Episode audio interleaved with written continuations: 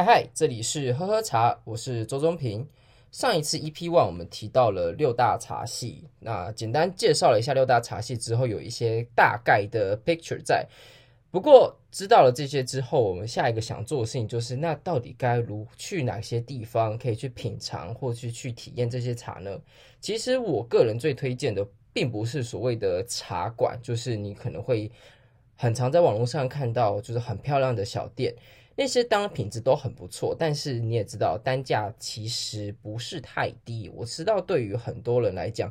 喝咖啡或是喝茶来讲，喝茶一克的单价对他来讲是更高的。那当然其实不这样算，但是那是我之后再算给你们听。但其实有一个很棒的选择，就是所谓的茶庄。那茶庄什么概念？其实就是很常在路上你看到有一位。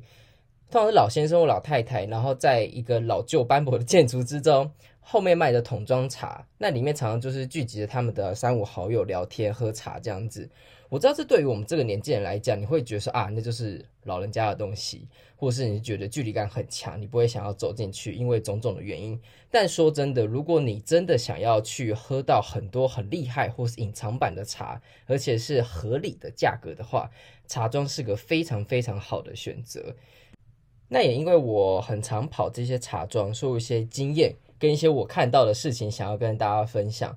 主要是因为我小时候，我们家其实不喝茶的，这个很有趣。我知道，其实很多人家里其实喝茶，祖父辈都喝茶，但是自己不太喝茶。但我们家刚好相反，我自己爱喝茶。那我爸妈是因为我才开始喝茶的。那那时候刚好是有一段时间，大概半年到一年的时间，我有个空窗期，所以我就想要利用这个空窗期，就在当兵之后啦，有一段空窗期，我就想说，那我想要学一种饮料。所以第一个想法就是世界三大饮料之一，我要想要学其中之一这样子。那三大饮料嘛，咖啡、酒跟茶，我是这样分了。我第一个其实想要学的就是酒，因为你知道吗？年轻人二十出头而已，酒尤其是调酒就是帅。但我发现几个致命的问题，第一个就是我的酒量没有到很好，所以我可能没有办法很那个 tolerance 没有很高。第二是。酒的单价其实是高很多的，所以以我那个时候我的身价，或是现在就算现在来讲，我都觉得是一个很大的负荷，所以我就想说，OK，那缓缓，反正酒一直都在。那第二个，其实我想要学的就直接是落到咖啡，因为台湾的学咖啡的风气很盛，你想要学的资源也非常多，你想要找任何的独立咖啡厅或是知名的连锁咖啡厅都非常非常的容易，但我那时候。学的过程，学咖啡过程之中，我就觉得说，哼，这东西的确是蛮有趣的，而且它也它有很深奥的世界。但我发现，因为台湾太多人在学咖啡，想要当 barista 这件事情，我个人的个性就很不喜欢跟大家做一样的事情，所以我学了一段时间，我觉得，哈，就是就算变得再强，好像只是 one of them，就是只其中一个人一样的感觉，所以我就想说，那算了，哼，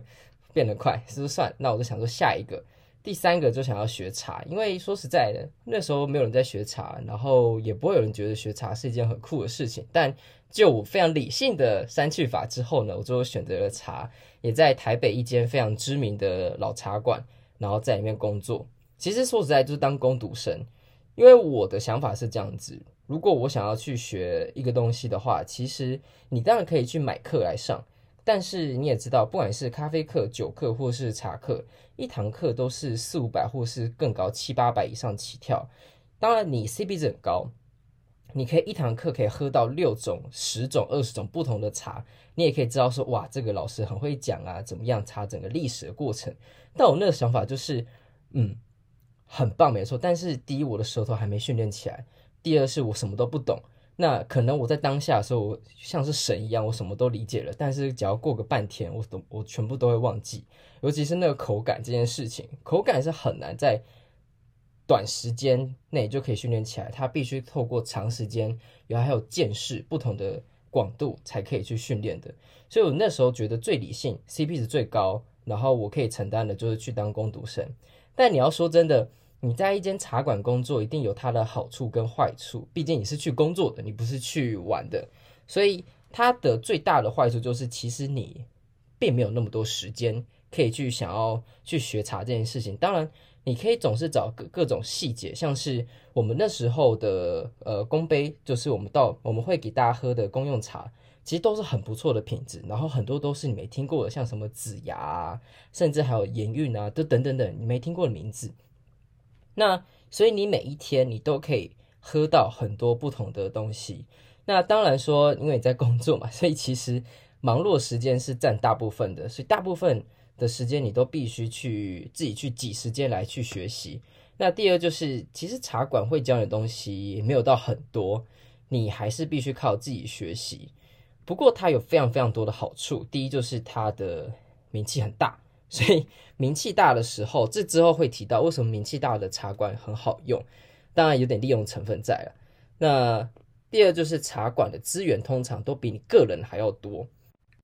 当然，如果你家里是富可敌国，什么汤匙、金汤匙、银汤匙、铁汤匙你都喊得起的话，那就不是我们讨论范围之中。不过，我还是想要强调，就是茶馆的资源实在是非常多，不管是人脉或是他自己的库存，他都有非常多的选择。他可以动不动办个茶会，就可以拿出十几年或者几十年以上的老茶，或是各个地方最好的东西，可能欧美的、可能台湾的、可能日本的，等等等等等。所以。你想要体验新的东西，或是不同的触角，我相信他们能够给你的绝对会比自己去遇到的多很多。那虽然说是这样子，但你也不可能每一年都在每天都在过年嘛，每一天都会办茶会，所以大部分的时间我都还是自己去跑茶庄去学习比较多了。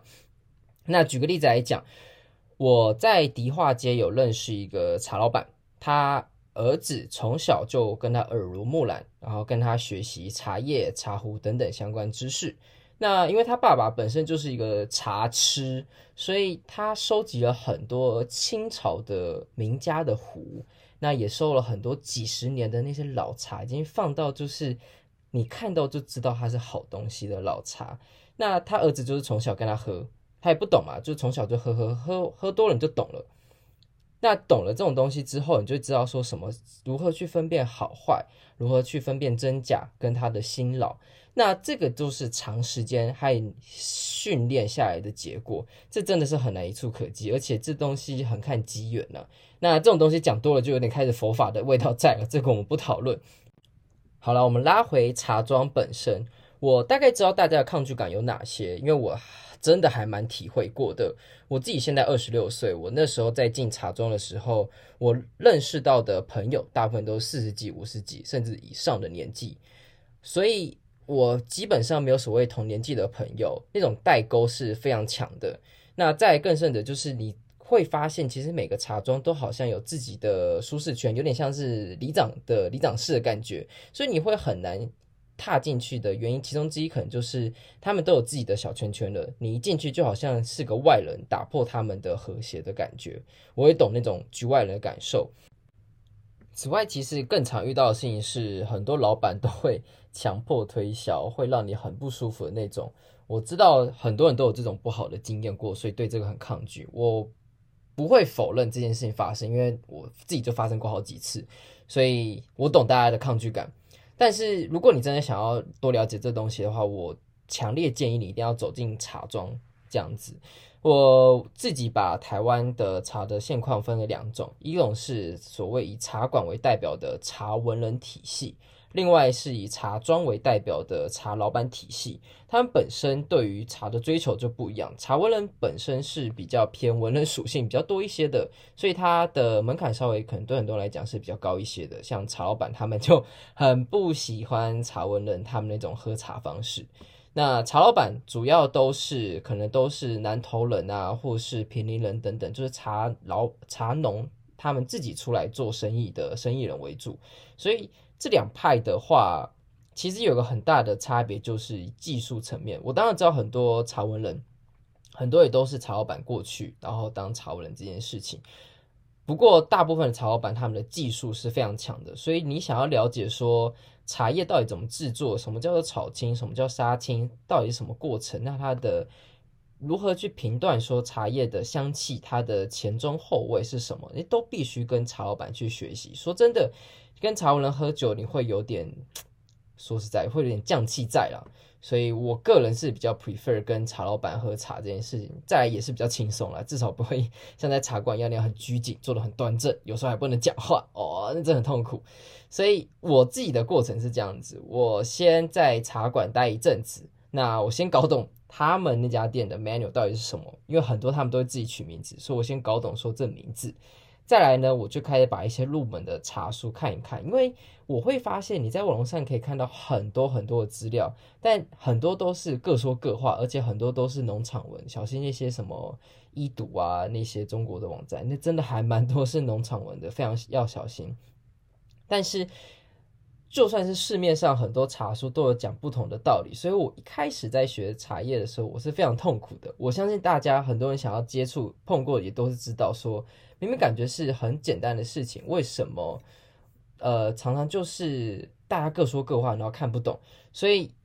我觉得资料量要够大，你要先看够多的入门的书，等有定概念之后，你先放在心里做笔记之后，再就下一步就是开始出门走访这些茶庄。我个人建议不要找那些名气很大的，可以找一些小间的，尤其是这些老板自己拥有的，像是比较大的茶庄呢，他可能就会雇佣店员，所以店员。他的热情，我相信不会跟老板一模一样的热情，所以你问他，或是你跟他聊天，他们会觉得说，哎，你到底要买，有点厌烦等等等。但如果你是找那些你中意的茶庄的话，其实他们是非常乐意跟，尤其是年轻人讲话的。说实在，我那时候去茶庄的时候，我真的是蛮厚脸皮的，因为我一进去，第一是他们很惊讶，说，哎呦，少年郎，那那礼拜。他们很惊讶这件事情，就是我这年龄层会进茶庄的很少，所以他们会很惊讶，但他们也会很开心，因为他们看到年轻人愿意走进去。再就是他们一看我这年纪，也知道啊，这个买不起啊，所以他也知道说我没有办法大手别人买很多很昂贵的东西，所以他也不会去很强迫推销什么东西，他就有点像是呃父职辈，然后想要跟你分享一些他的所见所闻。当然也会有一些把你当盘纳的一些老板，那这个就是开始变到下一步了，就是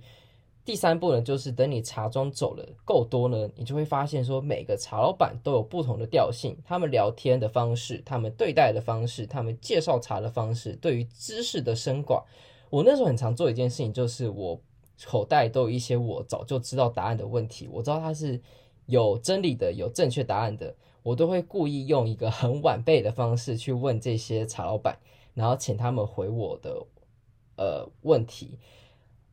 很多都会自说自话，然后你听了就知道他在 bullshit，但是你还是你知道吗？你还是得做出你的样子，哦，真的假的？哦，好酷哦！但是你过不了多久就会走出这间店，因为你知道说你在这间店你学不到东西，而且学到的可能都是错的，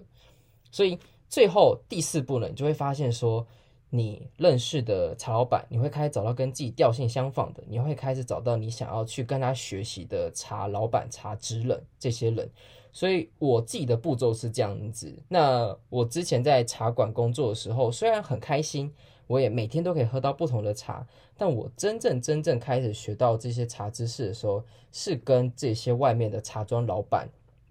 去聊天的，那当然都有一些很有趣的事情了。因为你跟老板聊天之后，你不会只聊茶，你会聊很多很多其他的事情。不过他也他们都会有一个很有趣的一个特色，就是每一个茶老板，好，这茶文也是啊，他们对于自己的自信都非常高，就是。他们都会说自己的茶是比别人茶好很多的，有点文人相欠的感觉。基本上我这个我百屡试不爽了，所以这个你可以也可以自己体验一下，就有点像是跨嘎耶干路跨路引导那种感觉。所以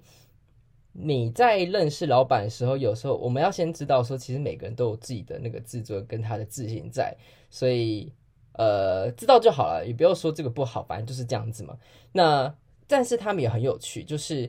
基本上他也不知道你是谁，也不知道何方神圣，一个笑一个年轻人这样走进来，所以他们一开始也都不会给你什么样就是好喝的，他们觉得好喝的茶，这样讲比较精确，他们会给大家都喜欢的茶。那什么是大家都喜欢的茶呢？简单来讲就是不要苦，不要涩。